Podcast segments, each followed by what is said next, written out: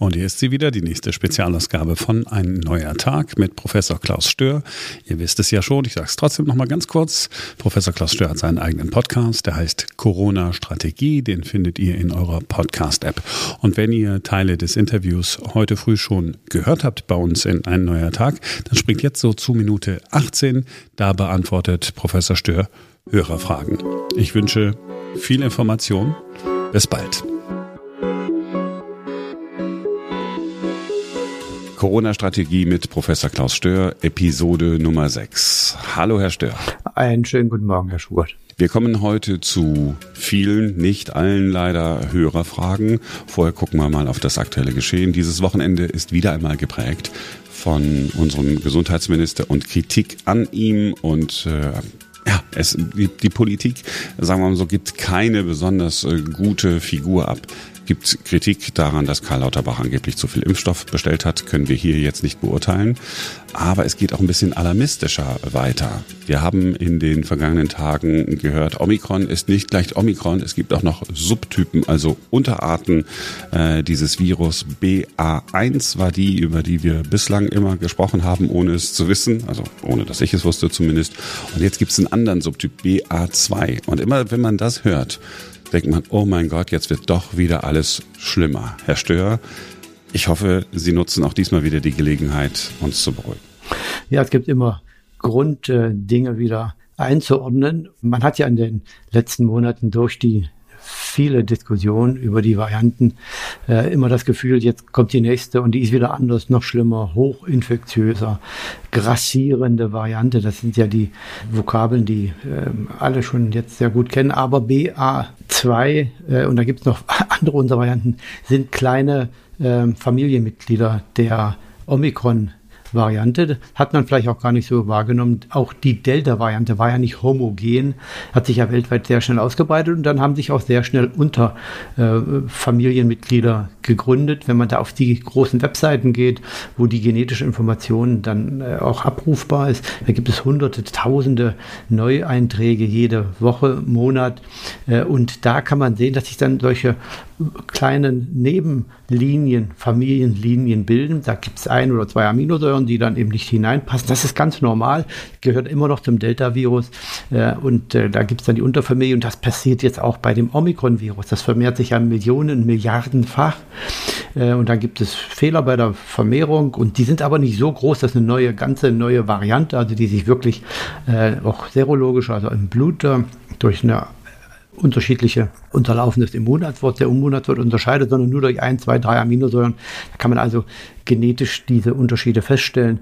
Die sind aber völlig irrelevant, solange drei Dinge nicht passieren, solange nicht eine andere Altersgruppe betroffen ist, der klinische Verlauf sich verändert oder tatsächlich der Immunschutz unterlaufen wird oder eine Kombination aus den drei Dingen. Und das ist bei dieser Variante, die wir jetzt so sehen, nicht der Fall. Da achtet man nur ein bisschen mehr drauf, aber es gibt noch viele davon, irrelevant für die Bekämpfung der Pandemie. Man kann dem Robert-Koch-Institut ja keinen Vorwurf machen. Ist ja völlig in Ordnung, dass sie das alles so in den Wochenbericht schreiben. Der ist ja nicht nur fürs Publikum gedacht, sondern ist ja, ähm, ja ein wissenschaftlicher ja. Bericht, oder? Stimme ich nicht ganz zu. Ich glaube, ich äh, war in der W H O ein junger äh, Mitarbeiter, Abteilungsleiter und habe dann internationale Pressekonferenzen gegeben, wo die Weltpresse da war, von C N N bis alles.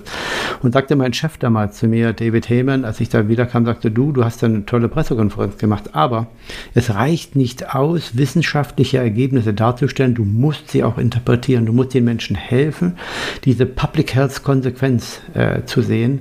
Äh, was bedeutet das für die Menschen? Welche Wahrscheinlichkeit hat es, dass es äh, jetzt eintritt? Natürlich ist es wissenschaftlich interessant und da schlägt das Herz des Forschers. Aber äh, du hast die Verantwortung, diese Dinge zu interpretieren, einzuordnen und den Menschen zu helfen, äh, das auch für ihren Tagesablauf richtig zu interpretieren. Und äh, das habe ich ich mir mein Leben lang gemerkt. Und das, glaube ich, ist auch die Verantwortung des R K I hier, besonders die Verantwortung der Bundesregierung, solche exzessive Interpretationen und Spekulationen, die in der Presse dann ganz normal sind, auch aufzunehmen, gegenzusteuern und ein bisschen Verhältnismäßigkeit in die Diskussion zu bringen. Also im, im Bereich Kommunikation auf einer Skala von eins bis zehn, eins besonders schlecht, zehn besonders gut, würden Sie sagen, Karl Lauterbach kriegt eine... Ja, ist ja schon sehr lange dabei eigentlich, ist ja bei den siebzehn Monaten, hat sich sehr gut eingelesen in das Thema. Aber bei der Frage, wie schaffe ich es aus Einzelstudien, vernünftige Ableitungen zu machen für die Pandemiebekämpfung, da würde ich ihm ja eine unterirdische Zahl ähm, geben. Es hilft eben nicht nur in der Pandemiebekämpfung einzelne Studien zu interpretieren, sondern sie einzuordnen und den Menschen zu helfen, äh, auch das Verständnis zu zeigen. Äh, ein anderer Grund, warum ich da keine gut Bestnote geben würde oder überhaupt eine gute Note, ist, dass man auch die Grundlage dieser Studien in der Lage sein muss zu interpretieren. Es gibt viele Studien, zum Beispiel zu Long-Covid, wo die Daten gesammelt wurden von einer Webseite zu Long-Covid. Und die Personen, die sich hier einschreiben konnten, wurden nicht getestet. Die hatten nur selbst gesagt, ich habe Covid gehabt. Das musste nicht P C R verifiziert oder mit einem Antigentest bestimmt worden sein, sondern die hatten es für sich festgestellt.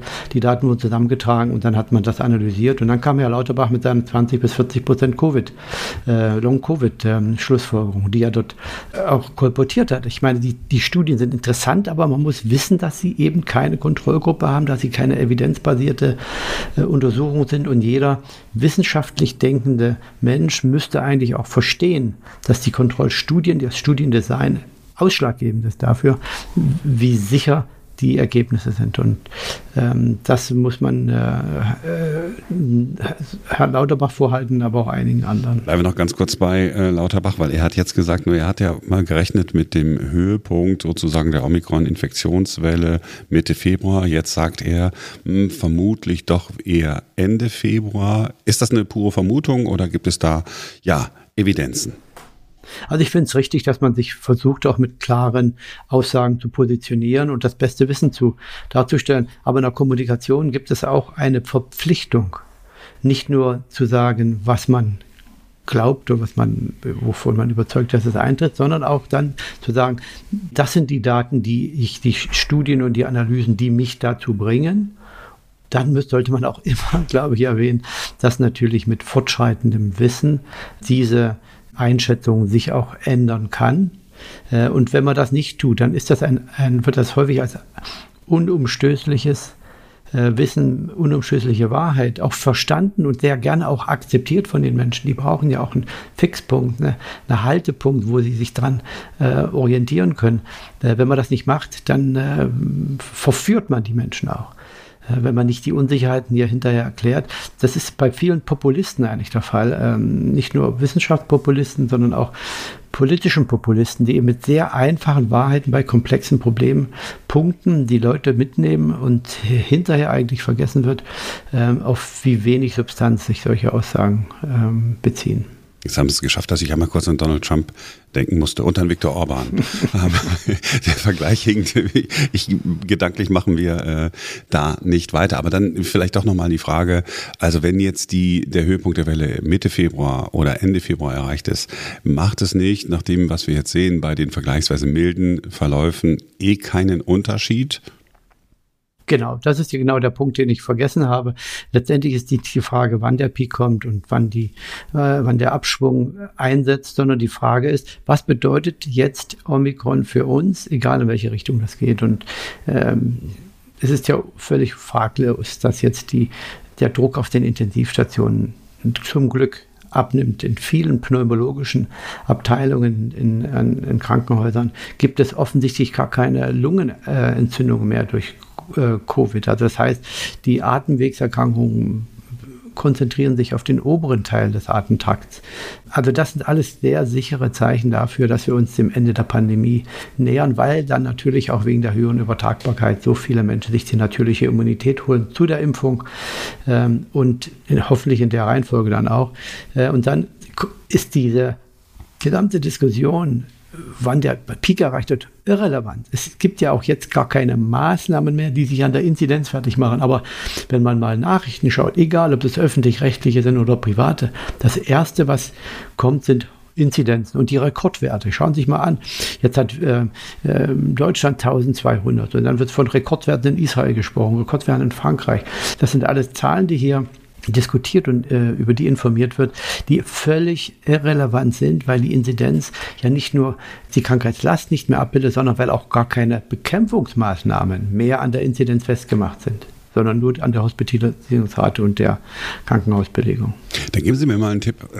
Ich gucke ja auch morgens auf die Inzidenzwerte immer und dann im, im Radioprogramm sage ich dann auch immer, wie die Inzidenzen sind, gucke dann auch immer, dass ich das versuche, so gut es geht, einzuordnen als totaler Laie. Gibt es denn ja andere Zahlen, auf die man gucken sollte? Hospitalisierungsinzidenz, die bringt ja noch auch nichts, ne? Oder? Also ich Doch, also es ist so, dass ich als Bundesregierung jetzt dafür plädieren würde, nicht mehr die Inzidenzen zu verwenden. Das wäre ein guter Schritt gewesen in der Bundespressekonferenz. Am Freitag, dem neunundzwanzigsten Januar, hat man wiederum nicht diese unbedeutende Zahl hervorgehoben, die natürlich wissenschaftlich auch für das R K I äh, relevant ist, ähm, aber die eigentlichen Entscheidungsgrundlagen und Parameter sind die Hospitalisierungsinzidenz und die Belegung der Intensivstationen. Die Inzidenz sagt nichts mehr darüber aus, wie viele Leute hinterher noch ins Krankenhaus kommen.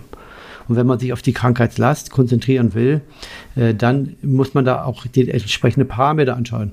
Eine Sache vielleicht noch in dem Zusammenhang: seit achtzehn Monaten, ja, viel länger, vierundzwanzig Monaten schon, ähm, ist die Pandemie ja ganz oben äh, in allen äh, Medien. Und das erste Mal, äh, was ich wahrgenommen habe, hat auf einer Bundespressekonferenz mal jemand gesagt, wir konzentrieren uns auf die Krankheitslast. Das ist für mich vollständig inakzeptabel, dass man so lange damit wartet und geglaubt hat, dass man jegliche Infektion verhindern kann oder dass das die beste Strategie ist. Also die Krankheitslast ist das, worauf man sich fokussiert, ohne natürlich die anderen zu vergessen. Das ist völlig fraglos. Aber die Bekämpfungsmaßnahmen sollten sich mit ihrer größten, mit ihrem größten Anteil immer auf die äh, stützen, die natürlich schwer erkranken. Ich meine, wenn ich jetzt hundert Personen habe in meiner Familie und davon sind zwei so schwer krank, dass sie ins Krankenhaus müssen und fünfzig husten, dann würde ich mich auf die zwei konzentrieren, die wirklich schwer krank sind. Die anderen, die husten, ja, die kommen schon durch äh, und nach einer Woche ist das äh, durchgestanden. Und wenn, wenn von den fünfzig noch drei auch noch ein bisschen sch- schwerer erkranken, dann kümmere ich mich da später auch drum. Ähm, also die Krankheitslast ist sicherlich das Entscheidende und jetzt hat man sich in der Bundespressekonferenz das erste Mal darauf verständigt, dass das der Parameter ist und die Krankheitslast kann man nicht messen mit der Anzahl der positiven Befunde, mit asymptomatischen und milden Erkrankungen. Die Krankheitslast kann man nur messen, indem man schaut, wer kommt ins Krankenhaus, wie viel, welche Altersgruppen, was ist das Ergebnis der Krankenhauseinweisung, sterben die Menschen, gehen die auf die Intensivstation oder werden die dann wieder glücklich und zufrieden entlassen? Ich habe dann aber doch noch mal eine Frage. Hospitalisierungsinzidenz ist äh, zunächst vor wenigen Monaten in der Kritik gewesen, weil man sagte, ja okay, äh, wir, die, die zieht ja so nach. Möglicherweise haben wir schwere Verläufe, aber sehen sie noch nicht in den Kliniken. Das heißt, wir müssen gucken, dass wir vor die Welle äh, kommen, ja, bevor die Hospitalisierungsinzidenz äh, weiter, weiter steigt. Erster Kritikpunkt. Nächster Kritikpunkt, äh, hat, haben viele Kollegen äh, recherchiert äh, von, von Zeitungen, haben gesagt, ja, bei der Hospitalisierungsinzidenz werden auch Leute äh, mitgezählt, die wegen eines, ja keine Ahnung, haben sich den, den Fuß verknackst oder ein Bein gebrochen. Mhm. Man stellt mhm. fest, die haben äh, Corona, weil man einfach routinemäßig so einen Test macht und die werden dann plötzlich auch als äh, Covid-Patienten in der Statistik geführt. Also ist es jetzt die Hospitalisierungsinzidenz oder auf, auf welche Zahl soll ich ganz konkret gucken? Ja, gegenwärtig ist es die Hospitalisierungsinzidenz und die Belegung der Intensivstationen. Das hat sich geändert im Verlauf der Pandemie. Äh, zu Anfang war die Inzidenz natürlich unheimlich wichtig, aber als alleiniger Parameter durch die gesamte Pandemie durch komplett ungeeignet. Hier muss man ergänzende äh, Indikatoren einführen, um sich ein Bild über die Situation zu machen. Und neben der Inzidenz war das von Anfang an die Frage, wer, welche Altersgruppe, wie lange kommt ins Krankenhaus, wo kommt, geht er danach hin, in, auf den Friedhof, in die Intensivstation oder die Entlassung. Das sind die Parameter, die man sich immer anschaut. Da kommt die Positivrate dazu, die Reproduktionsrate. Das sind alles Parameter, die man verwendet, um dann letztendlich zum Schluss einzuschätzen oder mit in der Kombination der Parameter einzuschätzen, so schlimm ist es, in die Richtung geht's. Neue Maßnahmen müssen wir ergreifen oder können wir äh, lockern. Äh, und das hat zum Glück nach ja, zwölf, vierzehn Monaten dann dazu geführt, dass man gesagt hat, ja, jetzt können wir nicht mehr nur auf die Inzidenz schauen, wir müssen auch noch andere Parameter wählen. Und dann hat man ja linker Straßengraben, rechter Straßengraben, das Lenkrad rumgerissen und gesagt, Inzidenz nun gar nicht mehr, jetzt nur noch Hospitalisierungsrate, was auch genauso falsch war. Wieder nur ein Parameter, der nur ein Segment des Puzzles äh, Pandemiesituation abspielt. abbildet. Und das war genauso falsch, denn Sie haben völlig recht. Die Hospitalisierung kommt ja immer nach der Infektion. Und wenn die Infektionen nicht so milde verlaufen wie jetzt, guckt man schon mal auf die Inzidenz. Und wenn die hochgeht, weiß man ja, nach ein, zwei Wochen entwickelt sich da was in den Krankenhäusern, Intensivstationen. Nur sind wir in der nächsten Phase, wo diese Korrelation überhaupt nicht mehr existiert. Inzidenz hat sich abgekoppelt, vollständig von der Hospitalisierung. Man kann jetzt also auch mit Modellierung nicht mehr ableiten, ja, wenn die Inzidenz so hoch ist und so viele Leute kommen ins Krankenhaus, das wissen wir nicht, weil die, äh, die Ergebnisse nicht, noch nicht vorliegen, wie sich das Verhältnis jetzt neu entwickelt hat. Deswegen schaut man auf die Hospitalisierung, vor allen Dingen auch deswegen, weil noch so viel Spielraum nach oben ist. Darf man nicht vergessen, Deutschland hat viermal so viel Betten pro Kopf wie die Schweiz. Doppelt so viel Betten wie Schweden, Krankenhausbetten. Und die anderen Länder kommen auch damit zurecht. Frankreich ungefähr sechzig bis siebzig Prozent der Betten, die Deutschland hat pro Kopf der Bevölkerung. Und die Länder kommen relativ gut mit diesem Ansturm an Fällen zurecht, weil letztendlich von den vielen Fällen, die positiv getestet werden, nicht ganz so viele im Krankenhaus auch landen. Das ist das eine. Und das andere wäre natürlich auch, dass man jetzt Studien aufsetzen könnte, um dieses äh, Verhältnis, Anzahl von positiv und asymptomatischen äh, Befunden als Grundlage zu nehmen, um zu berechnen, dann wie viel kommen ins Krankenhaus, aber die Studien hat äh, Deutschland nicht gemacht. Ja, haben wir in einem anderen äh, Podcast mit Professor Gerd Anthes schon mal ausführlicher äh, gesprochen. So, ähm, einmal ganz kurz noch, die Österreicher sind die nächsten, äh, die Öffnungsschritte angekündigt haben, dauert da noch ein bisschen, also wird nicht sofort alles geöffnet. Auch da sagen sie, das ist der richtige Weg, wir sollten uns in Deutschland ein Beispiel nehmen. Man sollte äh, angepasst an die sich veränderte Situation, die ja gleitend ist, von der Pandemie zur Endemie auch gleitend, die Maßnahmen deeskalieren. Und zwar dort, wo es eben am wenigsten äh, noch Sinn macht, diese Maßnahmen aufrechtzuerhalten. Das ist für mich zwei G äh, und zwei G plus. Äh, der, sowohl der Einzelhandel als auch die Restaurants waren nach den Daten, nach der gegenwärtigen Datenlage nie Quelle von signifikanter Infektion und äh, Weiterverbreitung. Da gibt es auch Zahlen, die das einigermaßen gut belegen. Und sie sind ja für mich auch ein schlimmer Rückschritt äh, in de, unserer g- gedanklichen Annäherung an die Normalität. Die Geimpften werden jetzt gezwungen, die nochmal testen zu lassen, wenn sie ins Restaurant gehen. Und in dem Restaurant treffen die nur Geimpfte und Genesene, also die, die man in der Normalität immer trifft. Das hat ja so eine, so eine Konnotation, jetzt müssen wir uns unser Leben lang, bevor wir ins Restaurant und in den Einzelhandel gehen, uns mit Freunden treffen, immer wieder testen. Also das ist meines Erachtens vom epidemiologischen Ansatz her falsch, als auch von, äh, das kann ich weniger beurteilen, aber ich glaube von der, von der Motivation für die Impfung äh, nicht hilfreich. Kommen wir doch zu den Hörerfragen, die zum Teil auch wirklich zu dem passen, was wir jetzt gerade schon besprochen haben. Da geht es nochmal ein bisschen konkreter um einzelne Fälle. Ganz wichtig zu wissen, das ist jetzt hier keine Arzt-Sprechstunde, ja, wir gucken äh, hier gemeinsam auf äh, Studien, auf Erkenntnisse, auf Evidenzen, die es möglicherweise gibt. Also im Zweifelsfall fragen Sie bitte Ihren Arzt. Erste Frage ist äh, von Nina Christmann aus Dortmund. Mein Sohn fünfundzwanzig hat Johnson und Johnson bekommen und vor vier Wochen einen Booster. Jetzt gilt der Booster plötzlich nicht mehr als Booster, sondern nur noch als zweite Impfung. Eine Regeländerung, über die ja viel diskutiert worden ist. Ähm, jetzt werden Sie sagen, okay, der fünfundzwanzigjährige Sohn wird jetzt keine großen Probleme äh, haben, falls er sich mit Omikron anstecken sollte. Die Frage aber ist, damit er wieder seinen gültigen Impfpass hat und überall irgendwo reinkommt, kann er sich jetzt schon die dritte Impfung holen, obwohl er diesen Booster gerade erst vor vier Wochen äh, gemacht hat? Oder wäre das aus medizinischer Sicht zu früh? Gibt es Studien dazu? Oder muss man warten, drei Monate oder so? Ja, es gibt äh, auch zu den ersten Entscheidungen keine guten Studien, dass man jetzt äh, tatsächlich sich die dritte Impfung holen müsste. Es ist eigentlich sogar kontraproduktiv. Und jetzt kommen wir zu der Antwort von Frau Christmann. Aus meiner Sicht würde es kontraindiziert sein, sich die Impfung zu holen. Warum? Ihr Sohn ist fünfundzwanzig. Das ist genau die Altersgruppe, wo es vermehrt ähm, Herzmuskel- und Herzbeutelentzündung gibt bei ähm, Männern. Es gibt eine viel Spekulation, wie die kausale Genezers, also wieder Zusammenhang, warum gibt es bei den jungen Männern diese Herzmuskelentzündung? Und eine ist die, dass sehr hohe Antikörpertiter, also sehr viele Antikörper, die dann im Blut kursieren, bei diesen äh, sehr immunkompetenten Menschen zu dieser Herzmuskelentzündung und Herzbeutelentzündung führt. Also aus meiner Sicht ist es sogar, wäre es sogar falsch.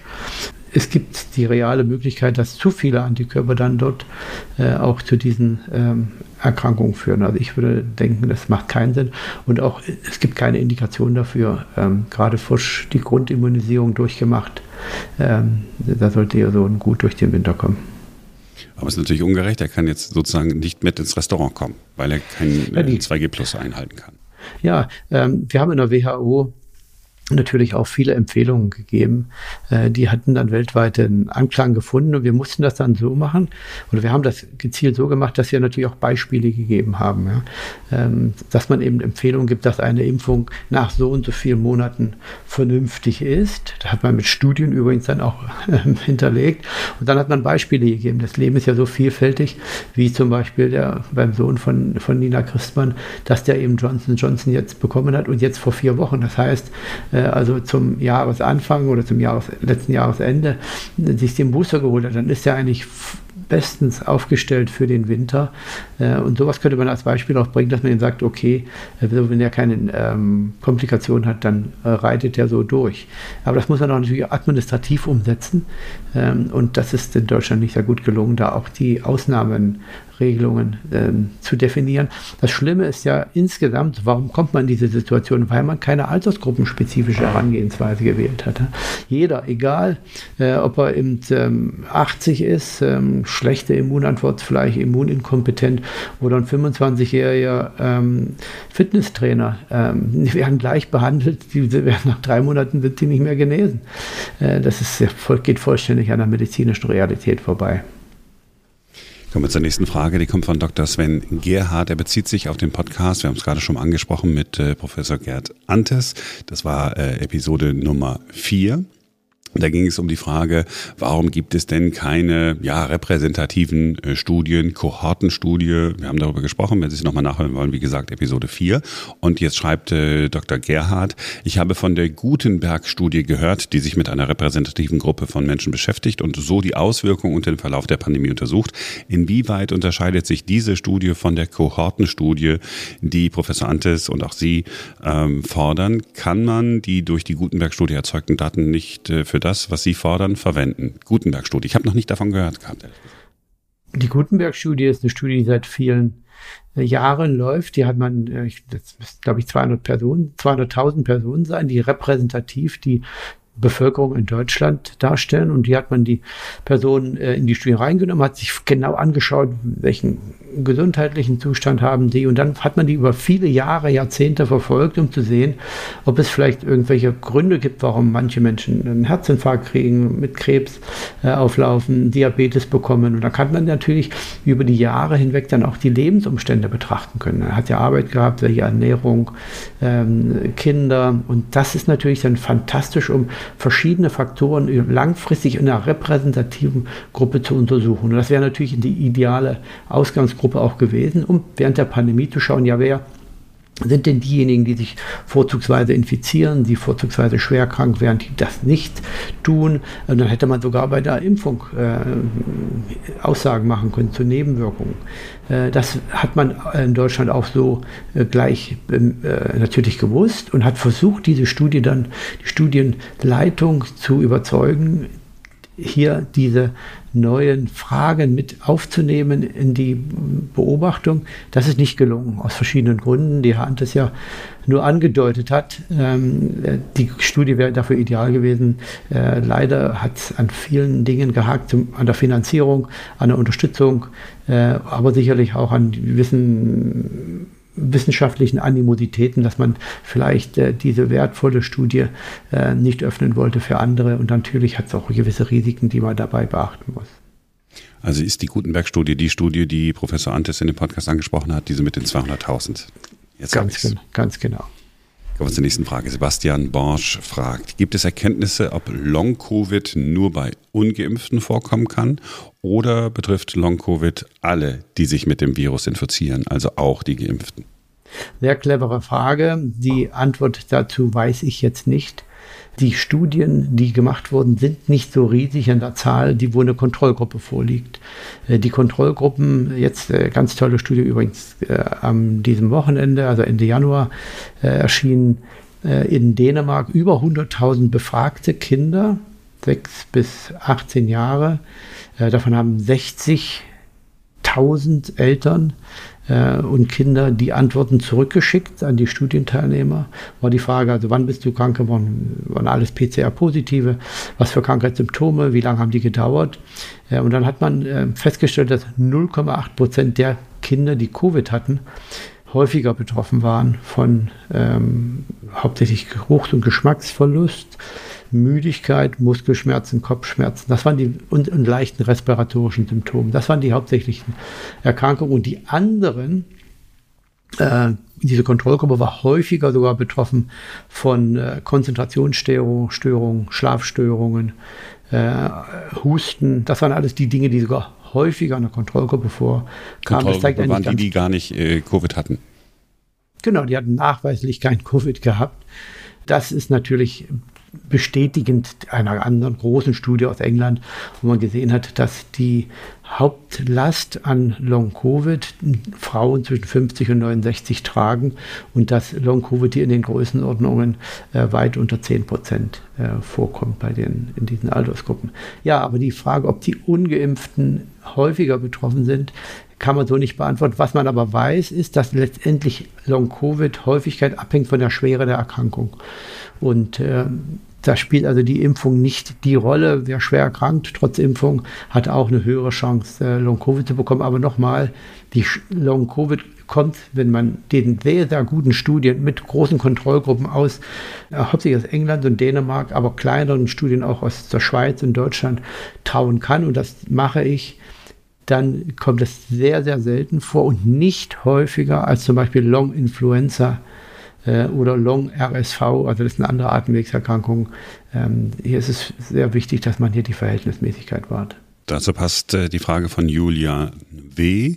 Äh, könnten Sie bitte die schon mehrfach angerissenen Themen Risikoeinschätzung bzw. vernünftige Risikowahrnehmung äh, vertiefen? Er äh, spricht dann in der Mail von ähm, verschiedenen Informationen, die man bekommt. Man weiß einfach äh, nicht und sagt, dass er selbst seit zwei Jahren außer Homeoffice, Einkaufen und Familie nichts mehr unternimmt, aus Angst und eben auch durch diese widersprüchlichen Informationen und hat dann eine sehr, sehr konkrete Frage, die ich Ihnen auch immer wieder gestellt habe. Äh, sein Beispiel ist, ist es verhältnismäßig, in ein Restaurant zu gehen, ja oder nein? Sehr gute Frage und ich kann die Ängste von äh, Julian sehr gut verstehen. Äh, ich habe Bilder gesehen von Wissenschaftlern, ähm, die sich auch mit der Modellierung von Pandemieverläufen beschäftigen, die geimpft waren, mit der Grundimmunisierung, dann auch am Boostern lassen und dann im Zug äh, saßen und eine Vollmaske trugen, so wie man, wie Taucher sie tragen, mit rechts und links dann zwei Atemventilen äh, und das auch noch stolz publiziert haben und sagen, ich sehe mich lieber vor, ähm, obwohl ich geboostert und geimpft bin, äh, ich will mich nicht infizieren. Die Notwendigkeit oder die Unausweichlichkeit der Infektion wurde eben nicht kommuniziert. Das Beispiel der, der Mutter, die auf dem Fahrrad fährt und das Kind dahinter auch auf dem Fahrrad äh, mit Maske, aber ohne Helm, trifft es aus meinem Blickwinkel sehr gut, dass man proportional zu anderen Lebensrisiken die Corona-Infektion bei weitem dramatisch überschätzt hat. Äh, nicht zu Anfang, wir wussten ja nicht, wie schwer tatsächlich die Verläufe sind, wie viele Menschen betroffen sind, vor allen Dingen welche Altersgruppen. Ähm, als Beispiel kann ich nur bringen, die neunzehnhundertachtzehn-Pandemie, da hat diese Alterskurve einen ganz anderen Verlauf genommen. Die war nicht so, wie wir es jetzt sehen, fast gar keine Fälle bei den Kindern bis zu ungefähr fünfzig Jahren. Und dann steigt die Kurve an, was, was die Todesfallhäufigkeit und die Krankheitslast betrifft, bis zum, ja, bis zum Ende des, der, der Fahnenstange, bis zu hundert, hundertzehn Jahre.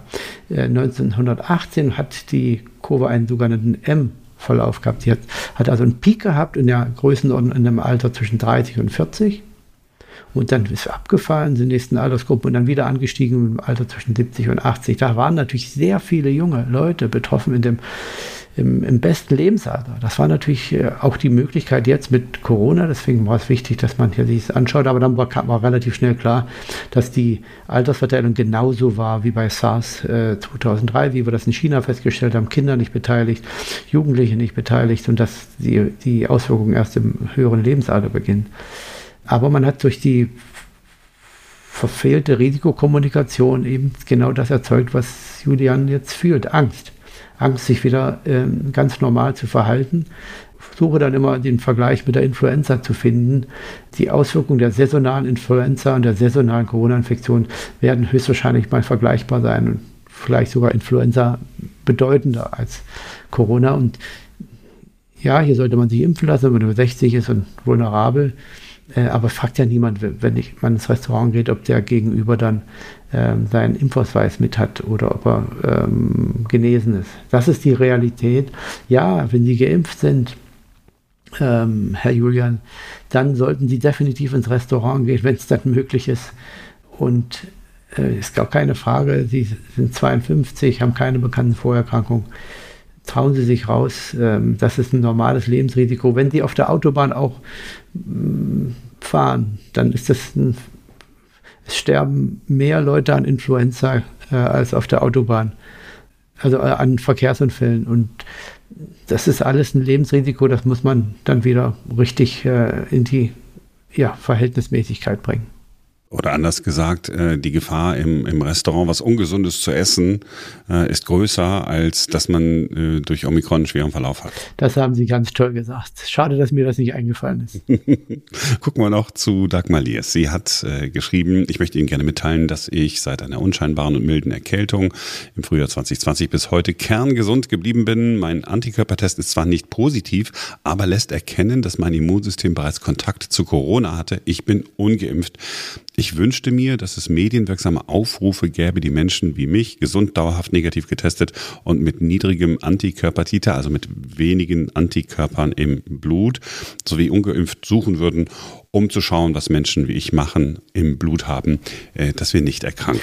Ja, äh, solche Studien gibt es nicht in Deutschland. Ähm, äh, es gibt jetzt eine Publikation in Nature, die ist gerade in den letzten Tagen erschienen. Dort hat man geschaut, wie sich die Antikörpertiter, das ist ja nur dieser kleine Ausschnitt aus dem breiten Spektrum der Immunantwort, verhält, wenn man genesen ist und danach geimpft, wenn man geimpft und danach genesen ist oder wenn man dreimal geimpft ist, also Grundimmunisierung plus ein Booster. Und dann konnte man klar sehen, dass diese drei Geschehnisse ungefähr, gleiche, ungefähr gleiches Ergebnis haben. Also ob man sich impft und dann boostert, äh, Entschuldigung, ob man sich impft äh, und dann sich infiziert oder erst sich infiziert und dann impft oder nur dreimal impft, das ist ungefähr dasselbe, was die Antikörpertiter betreffen. Aber die bilden ja eigentlich nur äh, einen kleinen Teil des Immunschutzes ab, einen sehr wichtigen, aber kleinen, vor allen Dingen, wenn es um die langfristige Schutzwirkung geht. Daten, die jetzt belegen können, dass jemand, der sich infiziert hat und nicht immunisiert hat, dauerhaft schützen kann, vor allen Dingen, wenn er schon ein bisschen älter ist, die liegen nicht vor, würde auch aus meinem Perspektive biologisch nicht plausibel sein. Ich könnte mir vorstellen, dass wenn ich, äh, ich bin auch über sechzig, wenn ich äh, mich infiziert hätte ganz zu Anfang, dann hätte ich mich auch nochmal immunisieren lassen vor dem Herbst, weil das die, die vernünftige Lösung ist für jemanden, der vielleicht ein schon ein bisschen geschwächtes Immunsystem hat, so wie bei der Influenza, so wie bei, dass man bei anderen Atemwegserkrankungen vielleicht auch überlegen könnte. Jetzt zu Ihrer Frage, warum untersucht man nicht Sie und andere, um zu sehen, was Sie im Blut haben, dass Sie sich nicht infizieren? Ich würde mal denken, dass das vielleicht auch ein bisschen Zufall ist. Ähm, ich habe mich äh, über die gesamte äh, zwanzig zwanzig, alle zwei Monate habe ich mir einen Bluttest machen lassen, äh, um zu sehen, ob ich mich schon infiziert hatte. Nein, ich habe mich das ganze Jahr nicht infiziert. Ähm, ich habe keine besonderen Vorsichtsmaßnahmen getroffen. Ich war erst äh, immunisiert dann im April zwanzig einundzwanzig, aber bis dahin habe ich mich alle zwei, drei Monate testen lassen. Ich mh, wurde nicht infiziert. Äh, meine Kinder haben das auch machen lassen, also eins. Ähm, manche Menschen werden halt auch ausgelassen mit der Infektion. Na, und nicht vergessen, ich glaube auch jetzt, ähm, vor Omikron gab es bestimmt in Deutschland nicht mehr als zwanzig Prozent natürlich äh, im, immunisierter. Also es gutes sechzig, siebzig, achtzig Prozent brauchen noch die natürliche Immunität. Das dauert alles seine Zeit. In Deutschland war man ja sehr konservativ gewesen, was die Maßnahmen betrifft. Deswegen ist ja auch in England, wo sehr hohe Wellen durchgelaufen sind, auch sehr viele Todesfälle aufgetreten sind, oder in Irland äh, oder in Israel, wo auch, wo man die Infektion ja auch hat, auf äh, höherem Niveau äh, laufen lassen. Auch in Frankreich ist man viel näher am Ende der Pandemie, weil schon so viele Menschen die natürliche Immunität haben. Also ich würde mich bei Ihnen erstmal nicht wundern, dass Sie keine, dass Sie nicht nun keine Antikörper haben, aber ist, äh, dass Sie noch, sich noch nicht infiziert haben, aber es wäre toll, wenn solche Studien aufgelegt worden wären und nicht nur in Deutschland. Frauke Anders hat eine Frage, die Eltern, alle Eltern beschäftigt. Ich ahne Ihre Antwort. Halten Sie es für sinnvoll, schon die Grundschüler zu impfen, oder ist die Impfung aufgrund der bisher dünnen Datenlage in diesem Alter nicht eher bedenklich? Ja, also hier würde ich mir keine eigene Meinung, substanzielle Meinung zutrauen. Ich kann die Weltliteratur nicht analysieren. Ich habe nicht die Möglichkeit, alle Studien mehr anzuschauen, vor allen Dingen auch die Nebenwirkungen, dann vor allen Dingen die Impfstudie mehr alle anzuschauen. Wissen Sie, wer das macht? Das macht die STIKO. Das ist eine Gruppe von superfleißigen, superklugen Leuten, die sich genau diese Welteinschätzung der Informationen leisten kann. Und die kamen zu dem Ergebnis, dass es sich nicht lohnt, die fünf bis zwölfjährigen zu impfen, außer äh, fünf bis zwölfjährigen zu impfen, außer die, die ein hohes Risiko haben, schwer zu erkranken, weil die Infektion ähm, so in der Regel mild ist und die Nebenwirkung potenziell durch den Impfstoff noch höher. Und jetzt durch die Abmilderung oder Abminderung der Krankheitsauswirkungen durch Omikron verschiebt sich ja auch dieses Verhältnis nochmal weiter in Richtung Nicht-Impfen, weil die Erkrankungsschwere ja noch abnimmt.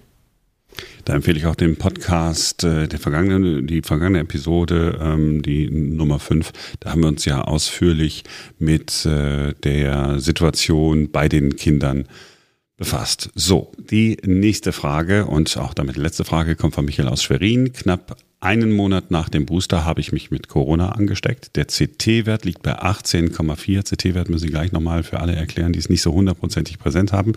Spricht es für eine hohe Viruslast. Außerdem habe ich Symptome wie Husten und starke Abgeschlagenheit. Hat das ganze Impfen also nichts gebracht oder kann der Verlauf trotz hoher Viruslast mild sein? Also lieber Michael, Sie haben das eigentlich alles richtig gemacht. Impfen lassen und dann Infektion. Na gut, die kann man nicht steuern. Aber die Impfung muss man vergleichen mit einem Sicherheitsgurt. Die, der Sicherheitsgurt reduziert die Schwere des Unfalls, die gesundheitlichen Auswirkungen, äh, immer um einige Stufen. Also wenn man vielleicht tot gewesen wäre, wenn man am Baum fährt, dann ist man, hat man vielleicht nur das Bein gebrochen.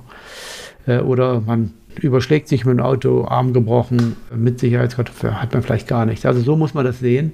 Und bei Ihnen kann man sich vorstellen, Sie haben jetzt Husten und starke Abgeschlagenheit nach der Impfung. Ich gehe mal davon aus, wenn Sie nicht geimpft gewesen wären, wären Sie vielleicht im Krankenhaus gelandet, weil die Krankheitslast sich dadurch signifikant reduziert. Also auch hohe C T-Werte, wie Sie es beschreiben, kann man erwarten.